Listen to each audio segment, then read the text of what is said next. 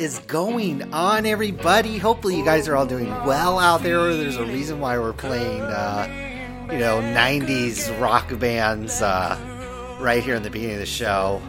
Maybe I'll get to that story later. Maybe I won't. But uh, there is a reason why we're playing uh, a flashback band for you guys here in the beginning of the show. What I want to, what are we going to talk about on today's show? Again, um, I'm going to preface maybe future shows here, right? Before we even get to today's show, I'll make a habit of pimping the next few shows before I even tell you what's going on today. But uh, I'm going to have an interview hopefully on Saturday. I think it, it probably is going to happen. Hopefully, cross. Uh, I think um, we're good to go with the interviewee, but hopefully, I'll be in a place where I can do the interview.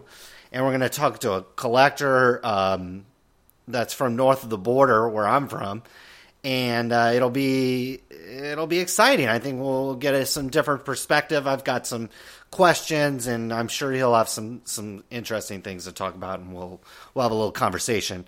On a show after that, I'm going to bring a friend of mine that. Um, and I say friend of mine, like we went to high school or something together. But uh, this is somebody I met uh, via our forum and like uh, Twitter and like basically cards and stuff. And so I've, I'm up here in Seattle. I've, I've had the pleasure of going to the Monday Night Football. That was we could have a whole show on the Seattle Seahawks fans. I mean, those guys are like guys and girls. There was plenty of women there too.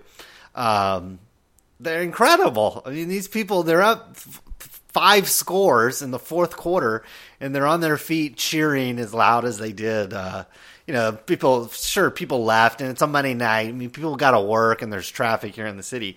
But, uh, man, I was really impressed with the Seattle Seahawks fans, as I'm sure you probably could have told if you were at home or if you were at the game too. Maybe you were there.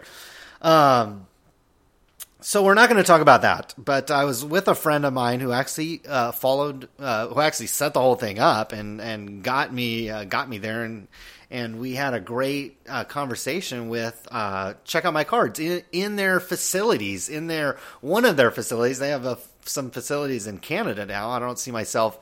I don't have a passport. I don't see myself going there anytime soon, but. Um, Oh, we were in their U.S. facilities, and it was kind of interesting. It was really fascinating, and there was lots of questions that I probably still have that I might try to follow up via email since it's it's you know I will say that your cards are pretty damn secure. Like I didn't see you know I saw some cards and I saw some customer cards, but um, you know I didn't see all seven million sitting in a room or whatever.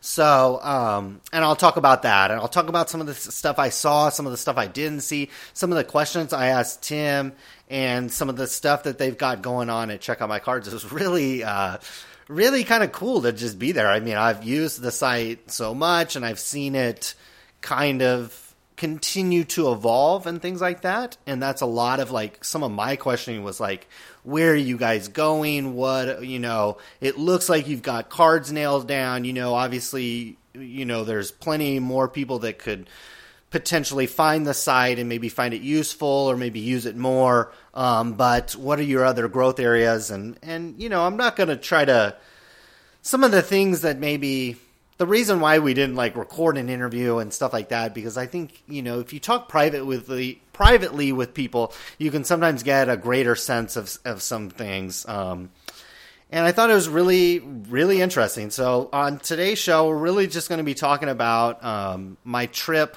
I might slip in some Seattle. I mean, I've met some interesting people here in Seattle. All you know, reference to uh, our opening song that we played.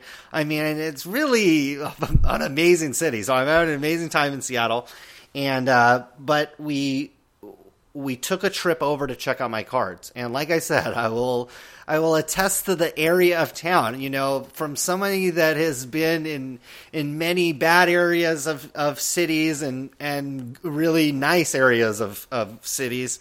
You know, check out my cards where they're located. It is I would call it like upscale industrial. I don't know if upscale is a word. It's not like flashing lights or like that kind of stuff, but it's really nice, kind of industrial area, but it's really in a nice setting. I mean, Washington's beautiful. It's hilly. They've you know they they use the landscape well here. Um, it's if it's a newer feel. It's, it feels newer to me when I. I mean, we just drove through the area. Your cards are in, in a pretty safe environment. I will will say that. So rest assured, sleep well tonight. If you have cards at check out my cards, or you're thinking about buying some there, they're pretty. You know, outside of the the odd natural disaster or something like that occurring, your cards are pretty pretty darn safe. Um, but the there was some very there were there were some things we we saw there. Like we saw the offices and we met people. There was people working. There was people coming in and out. The parking lot was full. When we pulled up you know there was i don't know how many cars there but it didn't seem like there was that many open spaces. Um, so there was a lot of people there um, a lot of people that we didn't see because we only saw about 12 people, but there was at least two or three dozen cars there. So um, there was a lot more people there that we didn't see, and a part of what we didn't see was how they scan the cards in to your account, like when they receive it, what happens there, like when you ship them a package we didn't see that order flow or that workflow or how all that works, and they didn't really want to talk about it that much. Um, and what they did say is that they could show us and tell us how it all worked, and they would probably change it in you know three or four months. They might be doing things a little bit differently, and I believe that to a certain extent with some of the processes back there. But I believe, I believe, check out my cards really feels like they have something proprietary in the way they store the in the way I don't know if the way they store the cards, but in the way they if you came up there and said I want this 1989 Pro Set Barry Sanders card um, that's in my account, I want you to go in the back and bring it out here to me. They have some method there that I believe they feel is proprietary in certain ways, I guess, that they don't want to reveal that to people not inside the company. Like if you work there, obviously you know what's going on. Um, and they can leave the company and word would flow out or whatever, you know what I mean? Um, but they feel like they have something there that they don't want to show to the general public, I think. Um, so and it's it's it's out of respect too for your inventory. Like I would have felt uncomfortable walking around next to everybody's cards, and this is like like kind of awkward. So, anyways, so I think they feel like they have something there, either with scanning the cards in, lo- uh, locating the cards. Um, you know, I, I don't know how that all works, um, but but the things that we did talk about and the things that we did see were, were pretty impressive. Um, there was a gentleman. There was a several. We met employee number one at check out my cards, and he was he was he looked like a guy that could you know he he was doing everything. You know he looked like a guy that could do, and he probably knew all the processes and knew he would be a fascinating interview himself. And um, so they were back there. What we did get to see is like when your order goes out. So we saw boxes with with the white receipt that you get with the barcodes on them. uh, when you when you receive an order from Check Out My Cards, and it was really interesting to see kind of the different processes they had. And they talked about error checking. There was a lot of retrieving the cards, and then there was also a system of checking errors. And one stat, there was several stats that Tim gave out, but one of them that kind of raised my eyebrows a little bit. But I believe these are. I didn't write anything down. I wasn't sitting there taking notes or anything. So these are kind of reflected. I don't know if these are exact numbers, but to give you an idea, I believe he said they shipped uh, basically for every 100,000 cards that they ship, they have about 10 errors, or that was the, the sample size that he gave me.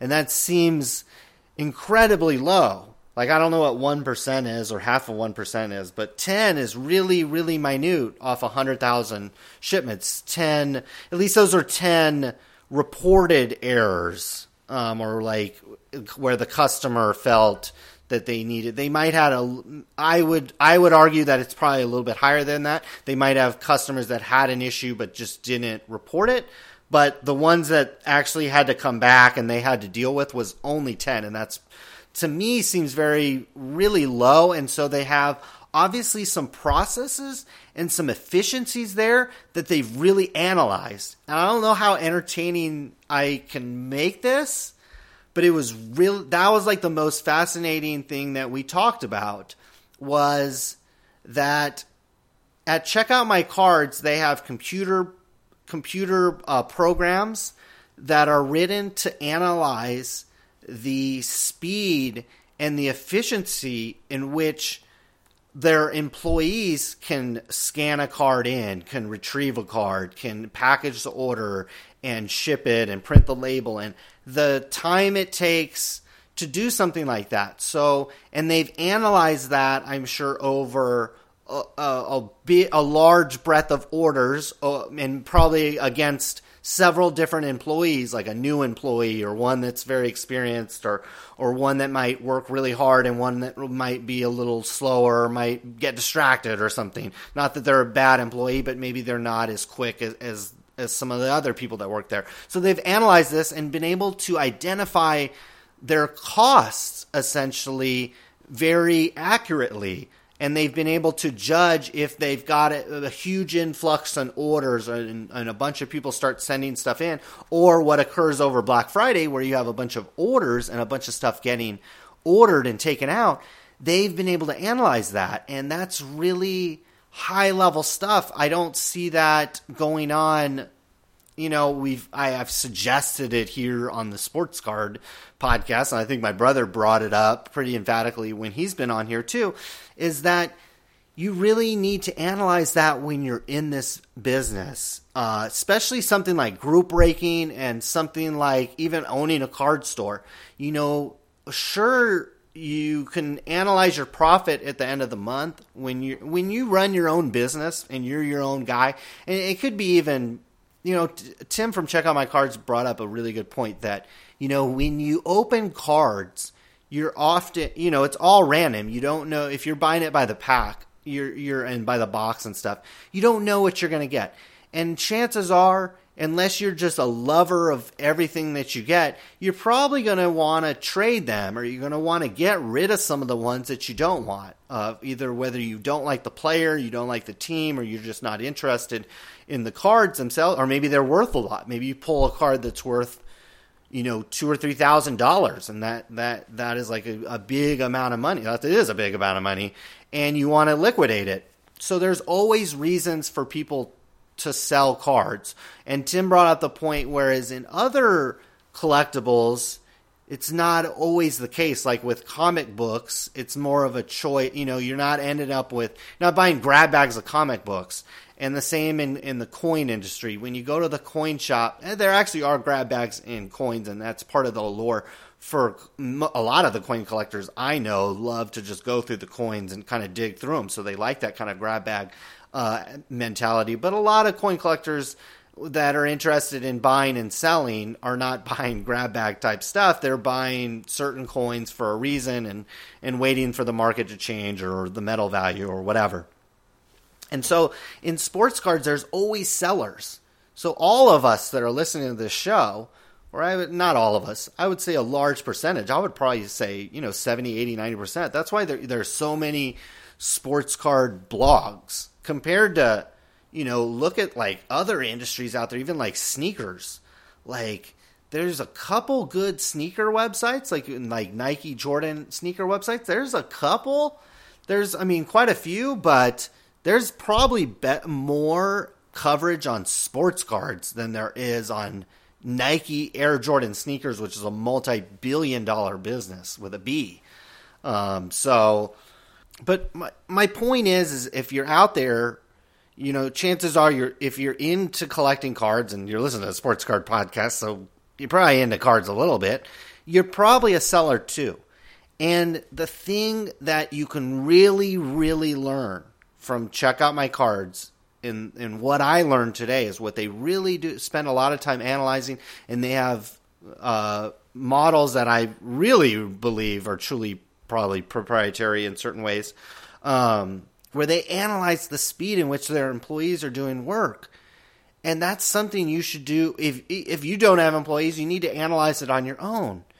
And you need to analyze your time because it's not that you need to make $20 an hour or $50 an hour. That number is is really insignificant to me. Uh, everybody's value on your time it, it, depends on your uh, on your own appreciation. It depends on where you live. It depends on your education level. It depends on a lot of things. Um, your experience and your own self demands for your how much you're worth. But you, in a business, you need to analyze, like with group breaking We've talked about it on the show a lot. Group rankings are really uh, uh, like I I think of it as a my brother called it a I think a sideshow one time. And that's really what I think it will become unless somebody figures out a way to make the process because if you analyze the time and the processes needed to fully complete and and do a group break you, you were talking about minuscule money. You're you're probably losing money in the long. And I say you're losing money because all that time you're spending on group breaking could be spent doing something else. It's called opportunity cost. Sure, you might make three hundred dollars opening a case that took you from beginning to end, from promotion to ordering it to all that to emailing back and forth to people to shipping it out, packaging it, buying the bubble mailers, sorting all the cards, opening it live, all that takes eight to nine hours for 300 bucks? Like, you're really, you know, you're wasting your time in a lot of ways. Because during that eight or nine hours, you probably could have figured out a way to make $300 a day and then not have to do anything, or make three hundred dollars a month and not have to do anything else. Just work those nine hours, and you're making three hundred dollars a month for the next however many months. It's really not that hard, and you're giving up that opportunity by doing this group breaking. That isn't scalable as well, and that's where analyzing because you know check out my cards wouldn't have even become an existence and a model in which because this model, you know, one thing I will say is is this model that Tim has has produced here.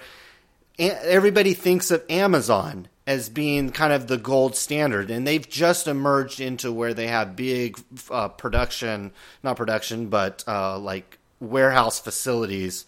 Uh, they call them distribute. That's what they call them. They call them distribution centers. And Amazon, go dig through their financials.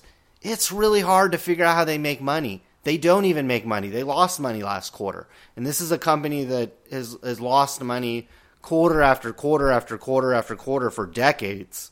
This company's rarely ever made any money.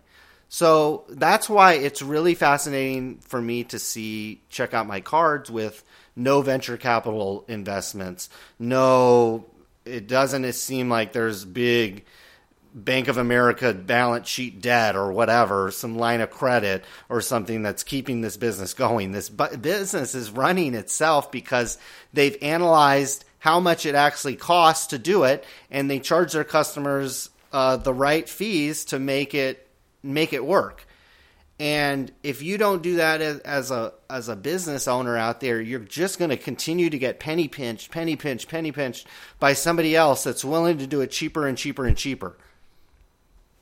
Anyways, I, I just want to stress that the the thing that really makes check out my cards work and it's the reason why it's a sustainable business and he hasn't run off with your cards or all of a sudden raised fees by 50% or 60% um, or 100% or something like that is because he's analyzed it already and he's he's done calculations where it's like okay here's the number for 100 cards he started with his own cards. And here's here's what it would take to do 100 orders. Here's what it would take to do 1000 here's what it would take to do 10000 and a million and, and 10 million. And he's gone through that process um, and you know to a certain degree of accuracy by analyzing a sample size.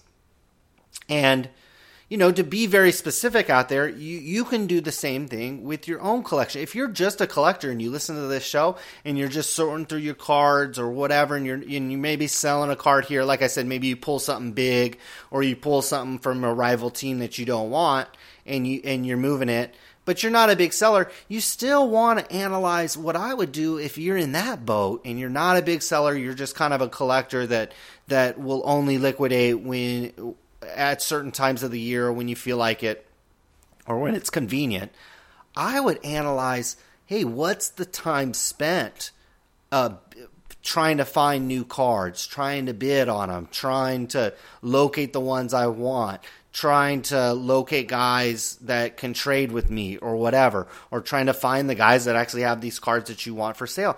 I would try to analyze that and try to figure out ways that maybe you can do it even faster because to me, if I was a collector and I had money to spend and I was out there wanting to try to acquire cards, I, I would think that I would want to do it as efficiently as possible. Not that I want to blaze through the task and get it over with, but the more efficiently you search for cards and you know where to find them and you know where to locate them on eBay or you have certain sellers that you go to, just figure out ways where you can make that even faster so you can buy you can locate more and you can not miss certain things because that's always the thing that was frustrating with me when i was collecting a lot i always hated when i had a thing i was watching on ebay and it, it went for a pro- I was I was out or I was at, at you know I was watching basketball or I was away from my computer and I missed it.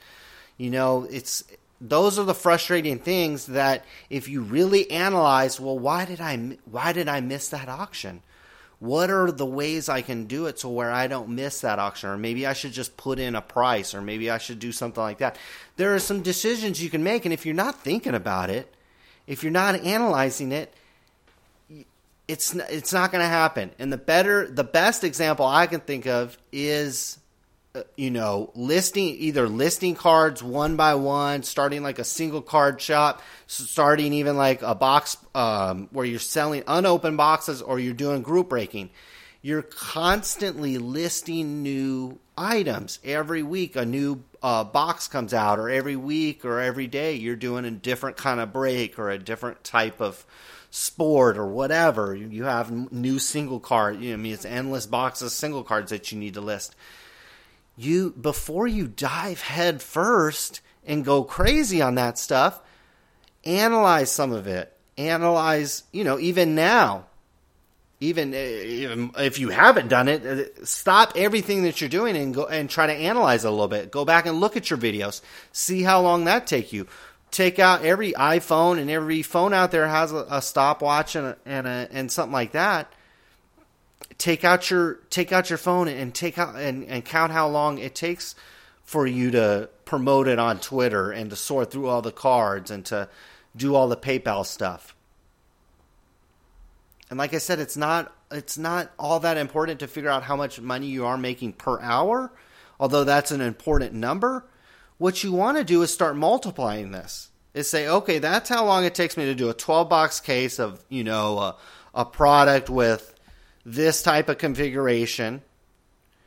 And what if I did the, the thing I would think about with group breaking is maybe if you analyze it, maybe you find that the one hit wonder products where it's just, you know, one pack with only, you know, I would say less than eight to 10 cards, maybe those products are, are, are could make you a lot more money than trying to rip Topps Series 1 or Bowman Chromes or Topps Chrome type products that are 24 packs 30 packs or whatever, where it's tons of base that you've got to sort and, and, and ship off to people, maybe you should just ignore those kind of products. Maybe you should only sell the one pack. Maybe it's the other way around. Maybe the one pack products don't work out. Maybe it really does pay to sit there and ship all this stuff out. I don't know. Maybe there's competitive advantage to shipping out the base because some people don't do it or some people do. I don't know. If you don't know the answers to that those questions, you need to figure them out. And that's what I don't see a lot of people. I, I go in to check on my cards, and it's natural. And it's, oh, yeah, we've got these algorithms, and we've got these, you know, I don't know if they're algorithms, but there's these computer programs that analyze everybody's speed and their, and I'm sure their click path. I mean, I know, like, I think about my click path in my own work when I'm designing websites, I think about my click path and I think, okay, if I have to click here every three seconds, how can I make that faster? Can I move the window over here? Or can I do this? Or can I eliminate that click? Can I eliminate that cut and paste or whatever? You know, because if I got to do it 200 times, how can I do it the fastest? Those are the things you want to think about. Because it's not that everybody's time's got to be worth uh, $10 million an hour or whatever but you're giving the thing I always think of is you're get the time you're spending doing that, almost wasting your time doing something, or wasting your time overdoing something. You're giving up your your time to do something else, whether it's hang out with your family, whether it's go for a run, whether it's eat a pizza or buy more cards or sell more cards. It doesn't matter You only get a certain amount of hours in the day, and it looks like to me, check out my cards is like making the most of them. So very impressive. That was the thing. I don't know how. I don't know how like really amazing that my anal uh, my analysis of that was, but that was like the most impressive thing that I think everybody can take away from check out my cards because their business model, like I said, is not for everybody, and the barrier for entry is getting higher and higher and higher every day um, to get into that business. So, I but I found that their analyzing of of like employees' workflow and how fast and the process of that and the way they can do multiplications on that to analyze an influx of orders or maybe a decline in orders can really give them a judge on their business and sustainability. And that's something everybody should do um, in every business, not just cards. Um, some of the other interesting things that I saw and overheard were that, that they're probably going to need to expand. They've already almost, I think they're they're reaching capacity at that at their their storage facility, so they don't have a whole lot more room um, to take cards. They have a little bit of office space, so they can take more um, more administrative type um, roles and stuff like that. Um, but eh, there was some really interesting stuff going on, and people were working. You could tell people were working. There was people kind of coming in and out, and there was a lot of people that that worked there, and it, it was really. It was really kind of cool. I mean, you gotta, you know, I take a step back. I even took a step back when we left, and I was like, man, all those people in there, they're, you know, at the end of the day, that the, they're gonna go home and they're gonna you know, watch a DVD or watch Netflix or they're going to watch a show and they're going to, you know, they're either married or maybe they have friends, maybe they'll even go out tonight. And, you know, there's, it's quite a little economy that they've created there um, selling uh, sports cards for now.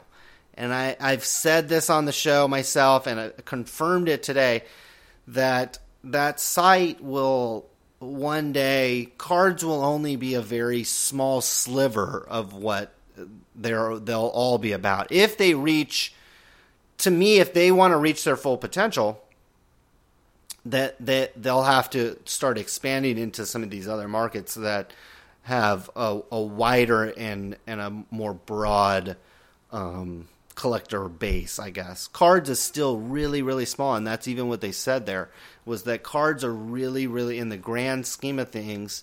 Cards are really really small in terms of a category, in terms of what people buy. You know, compared to shoes, compared to video games, compared to coffee tables you know, compared to laptops, all this stuff. Cards is is way, way, way, way down the list um, of things people think about purchasing.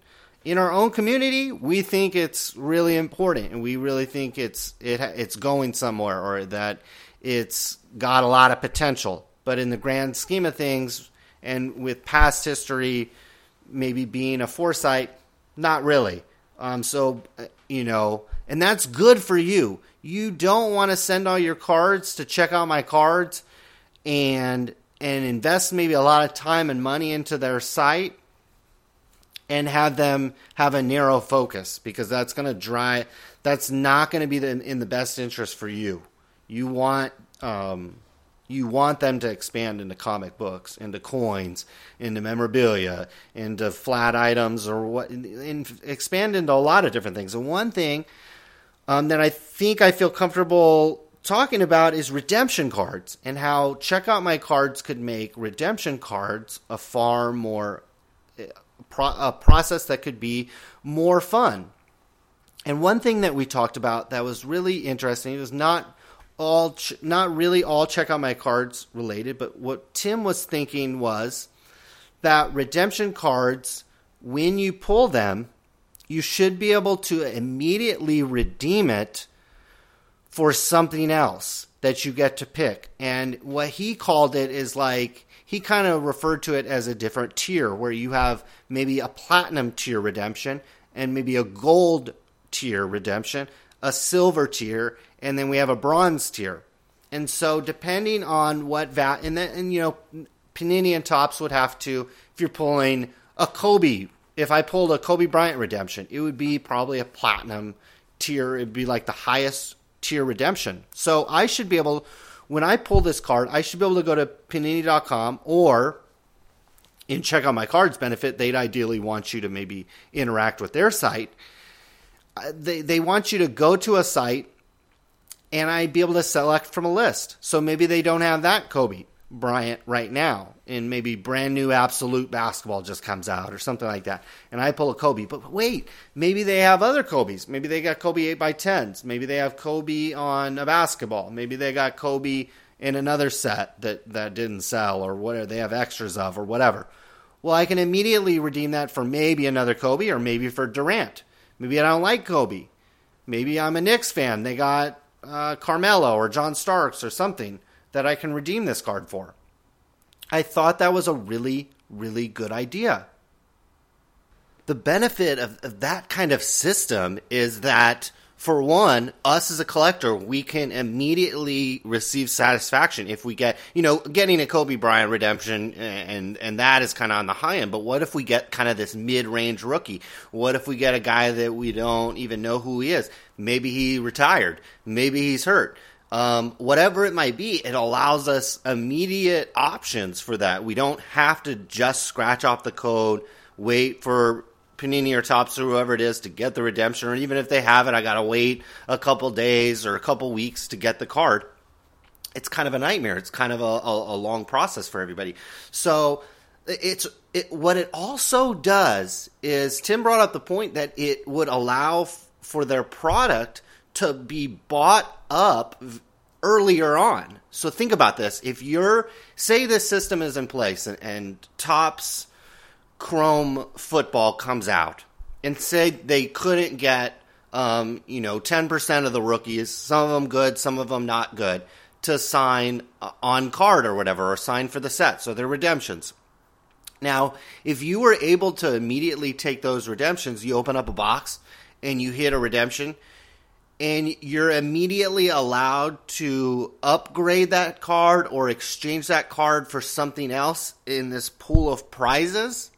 Tim argued that it would it would you know, there'd be collectors out there and there'd be people out there, maybe even dealers and stuff like this, that would want to open the product early instead of, say, six months from now or eight months from now when those that pool of redemption cards or prizes or, or exchange cards you could call them is is depleted. You know there's a lot of the good cards in there are gone. That's if it's one centralized pool of prizes for each set. I, I could argue that Topps and Panini and these companies could use a service like Check Out My Cards, or they could set it up on their own where they have a website where it's just a flowing list of of prizes you can uh, you can be redeeming exchanges uh, redemption cards for. And Tim also said, "Hey, you know, when when people exchange these redemption cards in, it it allows Panini and Topps to get off the hook for that uh, customer waiting for that card. But that athlete's going to sign at some point for those redemption cards because there's going to be people that want those cards and and pull it and redeem it.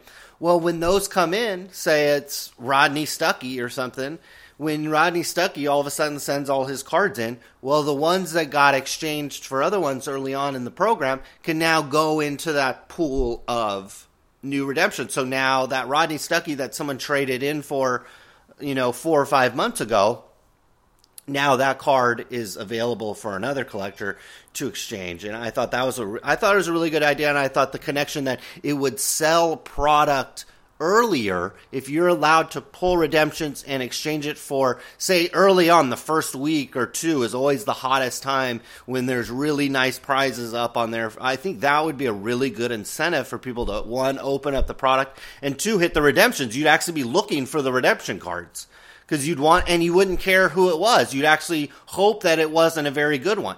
So you could exchange it for something that at least was of your pleasure or you might have a really nice choice so like you could choose between 40 50 different cards or or items or boxes of cards packs whatever it might be um, to exchange that card for. And i thought that was an excellent um, i thought that was an excellent idea.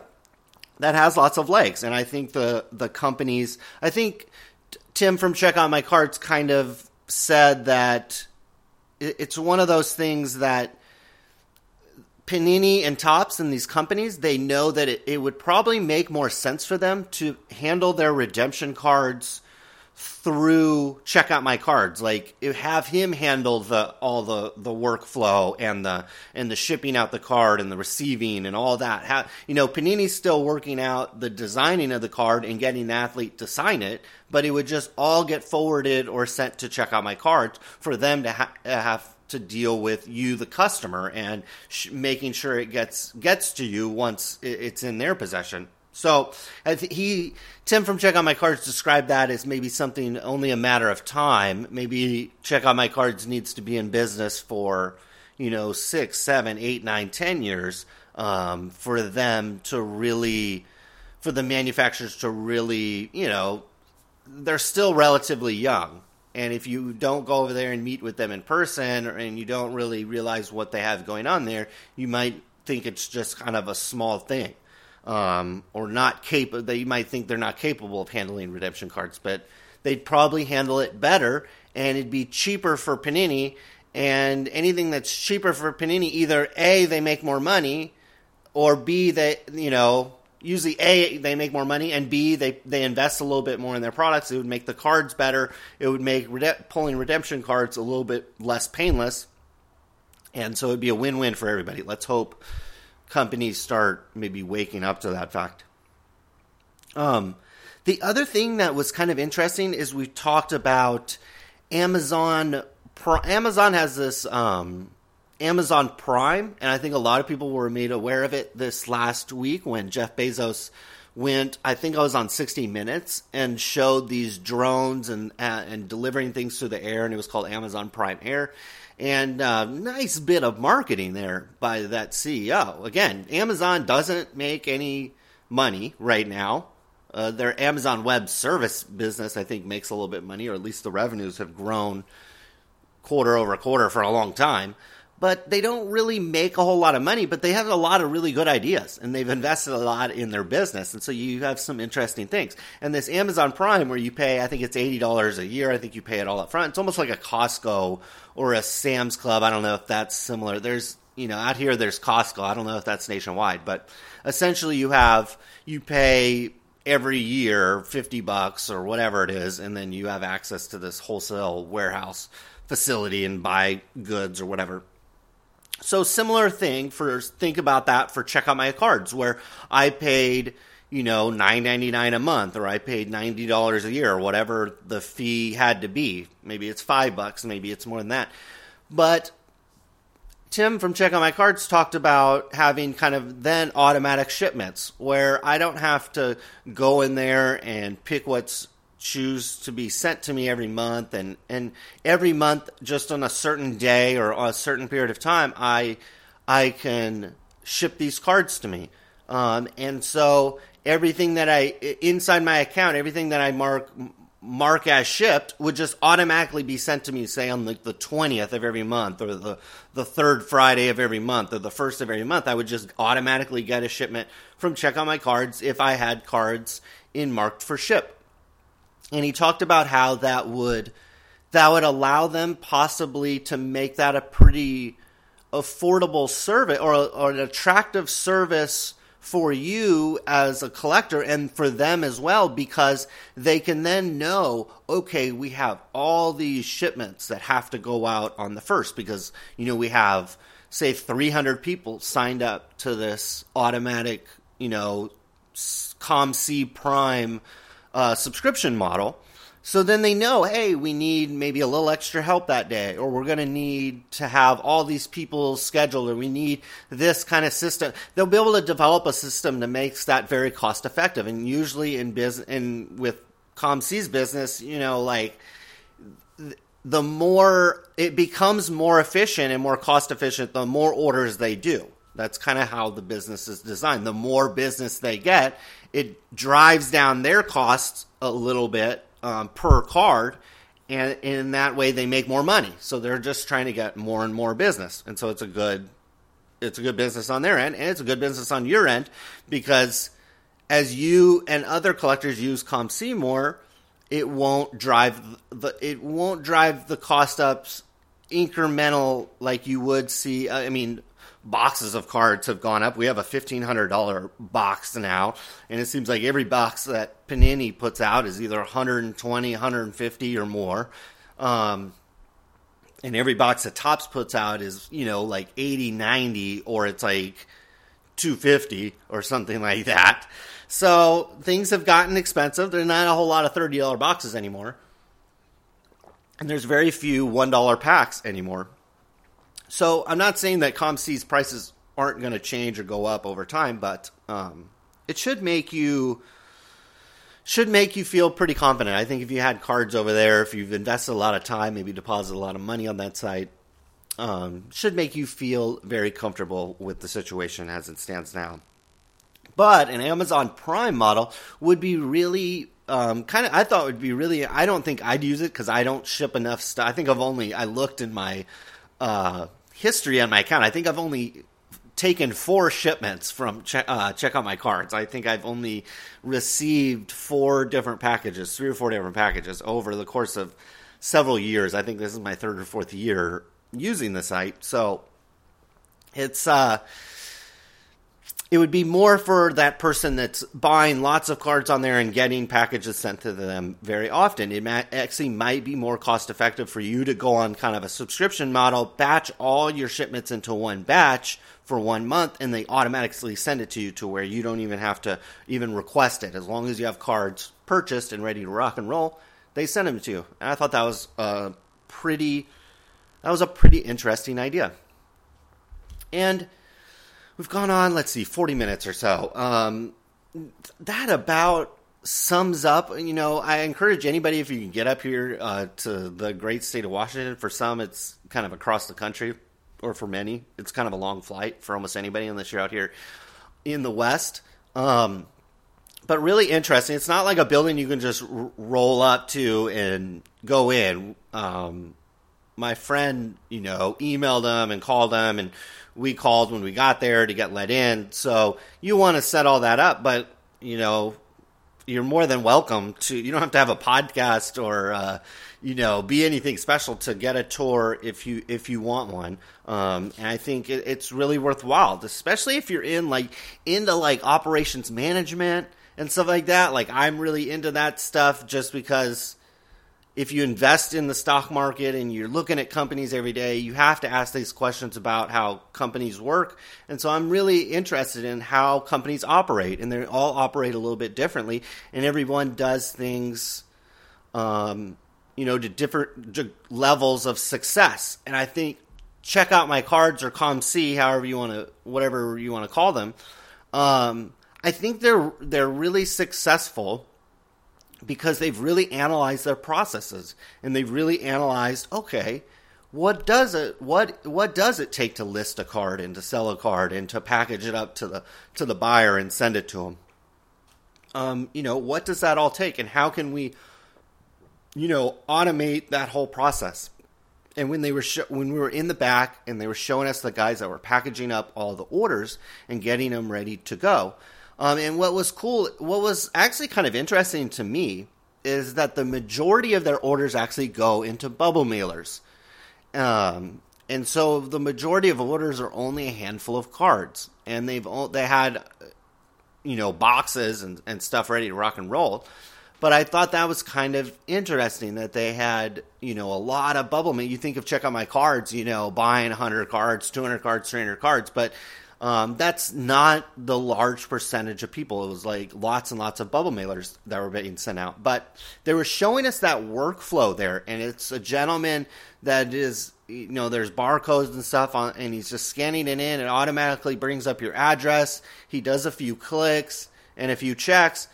Clicks print. They use stamps.com. They use some kind of service or a, stamps.com is a pretty pretty cool service. If you're, you know, if you're only doing 30 or 50 packages a day, I could see you don't need stamp.com. But when you get into the hundreds or, or more, using something like that is very, very cool. And so they were using this stamps.com would would ca- automatically calculate the postage and print out a label and do all that for them.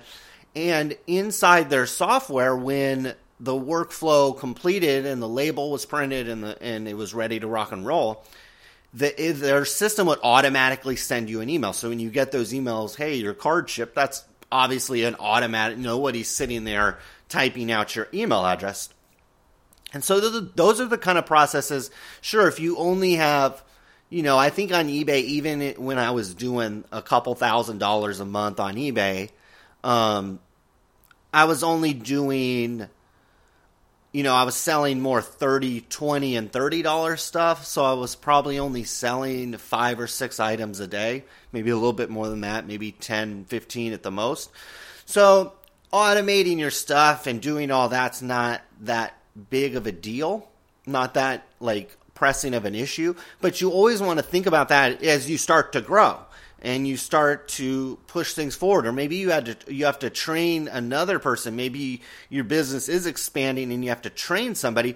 That's why I check out my cards. The more automated it is because they have guys there that are going to work there for a while i'm sure that there's turnover there and there's people that work there for a little while and maybe they're in college or maybe they're they're waiting to get a cooler job or, or a, a better you know a cooler position or something somewhere else.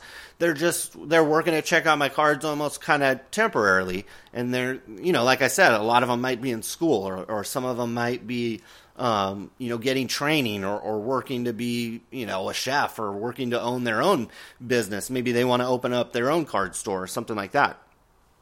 So people come and go. So the easier you can make things and, and where it's only a couple clicks and it's all you can teach your little cousin how to do it um, the better off it is.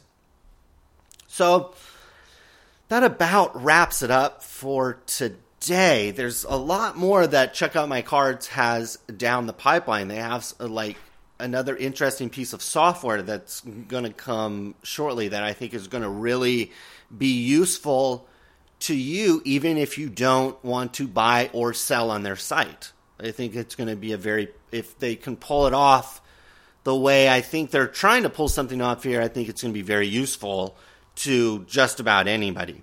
Um, and I just find it to be a, a, a, really, really good success story inside cards here. I mean, you go to the to check out my cards and you realize this was all started from just basically one person's idea on how to make the process of selling your cards a little bit easier and a little bit more um, you know, take it into the 20, 21st century here where they're doing some of the warehousing, they're doing the distribution for you. All you have to do, you know, your time, like I said, they really value their time there Check Out My Cards because they're always analyzing how to make it more efficient. And so their service is really set up for people that really value their time. And so I guess that's why I really enjoy the service because if I have cards I want to sell, I just put them in a box and I send them to them. And then I, I wish somebody they'd have a service where somebody could just price them, or I could automatically price them fifty or forty percent off whatever the book value is, or whatever. That would make it even easier for me because then I wouldn't have to sit there and price them. But and it also makes it easy when I want to buy. When I want to buy, I I can I don't have to sit there and wait to bid. I don't have to sit there and and and all that. And I'm I'm not usually in the market for the hot new stuff that people tend to overpay for. So I don't really use eBay unless it's a really rare card or the people on check on my cards have it for too much and they don't want to take my offer. So I, you know, I use a site. This is not. They, I think they even sent me an email in the last month or two asking for paid ads, and my my uh, my stance on that is we're not we're not taking sponsorship here at Sports Card Radio. We're not taking ad money. Uh, we don't want to take ad money. We don't. It's not that I don't need it, but it compared to other. If you're in the webmaster world, the price somebody in the sports card world can pay you for an ad is really it's pennies compared to what you can get for the same kind of traffic in a much broader niche, something like shoes or something like jewelry or tra- the travel business. You know, if you get a thousand people to a website in the travel business, just like say, say you had a Seattle blog on, on the sites to see around here and you got about a thousand people a day, you could get a lot of advertisers to pay a lot of money there um, to be on that um, because there's a lot of money in that business. In cards, you get a thousand, two thousand, five thousand, ten thousand, however many people you want to your site.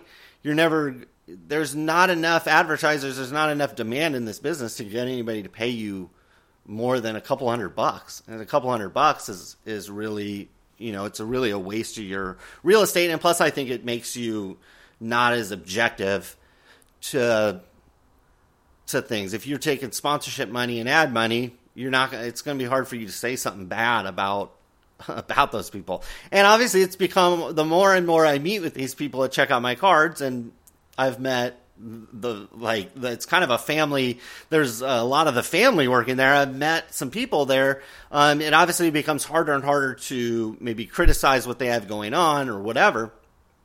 But um, you know i think i think people realize at this point in the sports card business you've probably checked out check out my cards and it's either for you or it's not. But I, I think they're going to continue to evolve as a business to where you're going to use them at some point um, for other reasons. You might not want to buy and sell them there, and that's not for everybody. Um, but at some point, I think you might use their data, or you might use their photos, or you might use um, some of the other things that they have coming down the line here for carts. And you might have comics at some point that you send to them. You might have memorabilia, or you might use them as your maybe you're a group breaker. You might do the math. It might be you might be able to do a hundred case breaks, or or maybe actually scale the case breaking business by using them. I know he set up a service where it was send me my cards and, and send me your boxes, and we'll do all the sorting and all that stuff for you. And to me, that seemed very like a great idea. The problem is, is no group breaker is to that scale yet. To be able to make that affordable for you and your customers, you be you need to be breaking every day, probably four, five, six hours a day. Actually, a full time job. But nobody can do that. Nobody because group breaking is just not. There's just not enough buyers there for one. The product isn't good enough. Two, maybe next year, maybe when this NBA, like right now, this time next year, like if you're listening to these in the archives, you could be saying, well, hey, basketball's pretty, Jabari Parker's pretty tight right now. And, you know, uh, Johnny Manziel's, he's not playing right now, but he's still really hot. And, you know, Lance Seastrunk's a pretty sick uh, running back.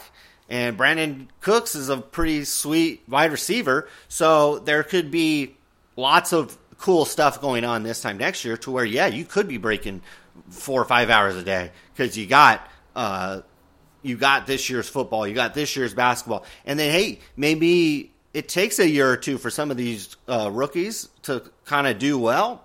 So there's going to be all this backstock of 2013 football, and even probably last year's basketball and this year's basketball. Maybe some guys start breaking out. Maybe Michael Carter Williams is the real deal, and his cards start continue to go up and up, and, and it drives the boxes up and, and drives interest in those. So you might be able to scale up to where, oh, I could do, I could bust 20 boxes a day, 20 cases a day, but I can't then sort through all the cards and do another 20 tomorrow. All I can do is bust the cards. Well, use check out my cards. Bust the 20 cases, UPS it for 12 bucks over there, and boom, you're done. And just uh, be transparent with your customers. Say, hey, we're using check out my cards. You can drop the cards into your account over there, or you can have them shipped to you, and it'll be the same price or even maybe lower. Those are the kind of things you want to think about. And th- that's why I argue check out my cards is going to become more ambiguous to everybody, even if you don't like to use them right now. Eventually, they're going to kind of like lead their way into your life and I, I really, or we, not in your life. It's not like Apple or like Google tries to do. Those guys try to get in your life, like Facebook. They're going to try to get into your sports card collection. They're going to try to touch you in some way um, with your sports cards, and they'll keep coming up with ways to connect with you because their business is set up to where the more, like I said, the more business they have, the more people they have using their their site, the the more efficient and cheaper it becomes for them and the more profit and more importantly to them the more profitable it becomes and the more lucrative it becomes for them. And that's a that's a sign of a really good business. When when the more you can that's called you know we talk about all this scale and stuff on here and i think people don't maybe don't perceive maybe don't understand the importance of that but check out my cards wouldn't even be here if they had anal- analyzed it early. I think even Tim even said that. He said, We wouldn't even be here if I analyzed it early on and didn't think I could come in at a competitive price, you know, right around eBay or right around the same fees or maybe a little less, maybe a little more, depending on how you're using it. And you know, be able to offer a service where he can make it easier for people to buy and sell cards because it is a lot easier um, for the average person to understand, check out my cards. Um, I think on the buying end because you're just buying cards and they're sending them to you.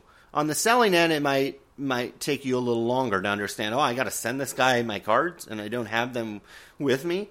That might take a little getting over um, but it certainly doesn't have to be your entire collection. It could be a portion of it. So the last thing, one last nugget is they're working very closely with sports card shops as well. So it's almost like, and hopefully uh, sports card owners out there realize how this could really benefit their business. What they want to do, and this goes along with kind of our Amazon Prime or ComC Prime, putting that in quotes. That's not a label they gave it. That's my own. Um, kind of abbreviation for it, but this kind of like subscription service, you might be able to have the cards delivered to your local card store. And they might even be able to cut the cost on shipping even more because they're batching out orders to a card store. And it's very similar. If you order something on, say, like Target.com or Best Buy or one of these websites that have a physical presence, oftentimes you can say, ship it to the store ship it to my local Champs sports store, ship it to my local Best Buy, and I can just walk in there and pick it up. Might be very useful um, in certain situations. I've done that. Sometimes it's free. I've often done that if shipping it, if I'm buying maybe a low cost item and it's going to cost me.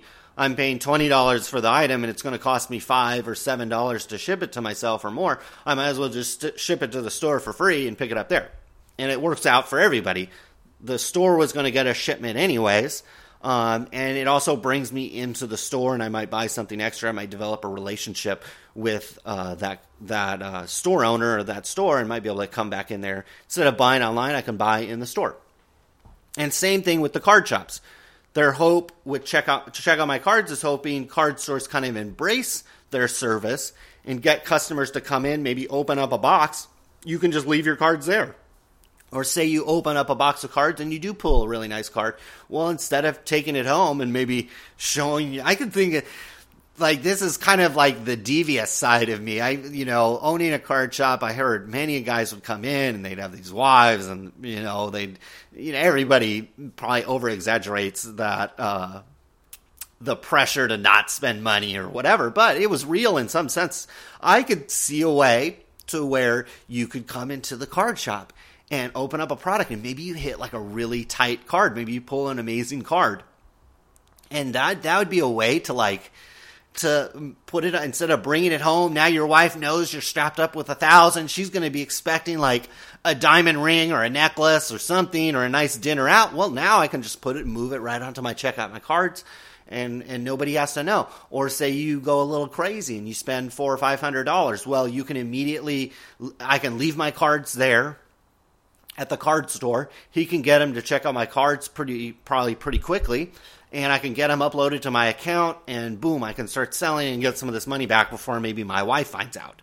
So I could see check out my cards and the card store really working well together, especially if the card store owner really embraced it and really kind of encouraged it.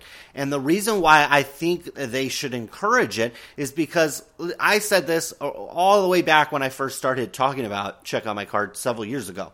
It's a site that encourages you to collect for a long time, or it almost discourages you from getting out of the hobby. Why? Is because they have one, if you have money sitting on your account, it's cheaper for you, I put that in quotes, it's cheaper for you to just buy more cards and send them to you instead of withdraw the money and take the 20% cash out fee. So if I have 100 in my account, I really only have 80, but I could buy $100 worth of cards or I could buy a $100 card and get that sent to me. So it actually the site inherently keeps you in collecting. Because if I buy a $100 card on the site instead of having cash, you know, I'm staying in the hobby. Now I have this hundred dollar card that I've got to either sell somewhere else or whatever to get my hundred dollars if I want to liquidate. But on eBay, it's a pure liquidation fest. Every card I have, I can put it on there and I get straight cash, straight PayPal, and I can use that PayPal to buy whatever, and there's no penalty to withdraw money out of PayPal. So that's why the card shop owner and people out there would be wise to promote this. And this is why I've promoted this site for free and never taken a penny from them because I believe the more and more people that use this website, the more and more collectors are going to be.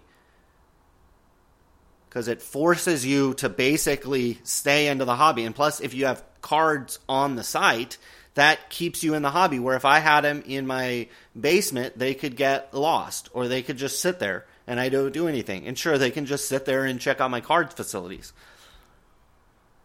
But they also have, if I'm pricing them at a certain price, it's in my motivation to probably sell them. And then, like I said, once I sell them, now I have money in my account, and it's really in my best interest to buy more cards instead of do the 20 I don't mind the 20% cash out fee, but if that's something that bothers you, then you're going to buy more cards and get those sent to you or you're going to resell those and it's going to continue the pro- it's going to keep you in the hobby instead of just a box sitting in your closet where you're not interacting with the community, you're not doing anything with those cards, those cards aren't doing anything for you. On check out my cards, they might do something for you. It might keep you in the hobby, might keep you more interested and engaged I think everybody can learn from this. Everybody.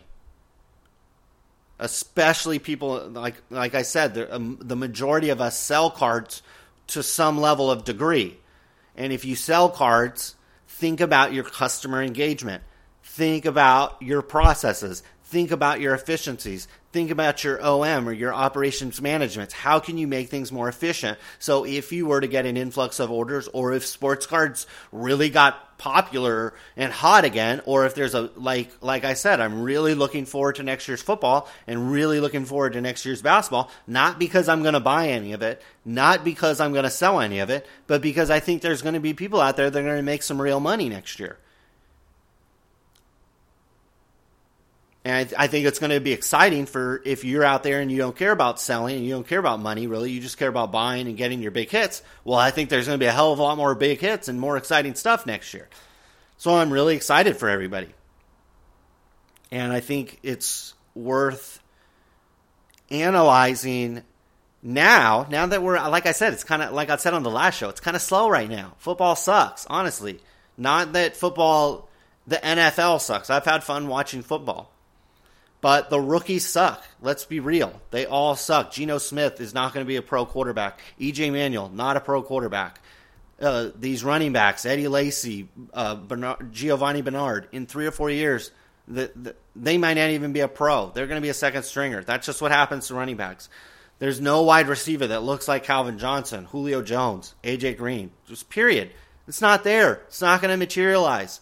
These guys aren't just going to pop up and become amazing players maybe two or three years down the line, we got a guy, a Troy Polamalu on D or something. But I don't see it right now.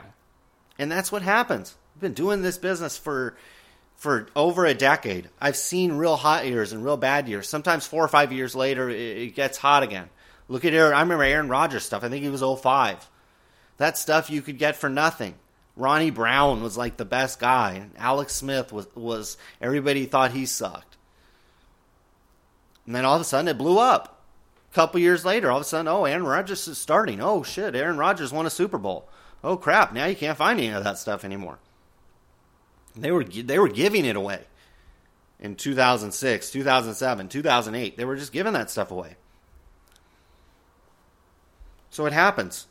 It happens all the time. You have bad years like this. Not every year is going to be good, and not every year has to be good. It's not like a right for the rookies to be good and for the companies to make good products. They're going to have bad years, and this year is one of them. All this stuff is is is literally sitting out there at wholesale prices. You as a consumer, it's great for you. None of this stuff has gone up in price, and if it does, you're overpaying. And if it does, it's market manipulation as well because what the what the wholesale and this is why I always argue that the wholesale and distributors should just get driven out because what happens is, is if this stuff gets hot, it, it is sitting there at the distributors. But the minute somebody goes off in the Super Bowl, the minute it, it get, goes up, well, well, you call your distributor on Monday morning and it's like, hey, you got you had that I got a in stock list from you last week, and it said you had uh, 2011 football, and it, now it's and now it's you know, for forty dollars a box, and now on eBay it's like eighty five a box. Can I, can I get ten boxes? Oh no, we're sold out.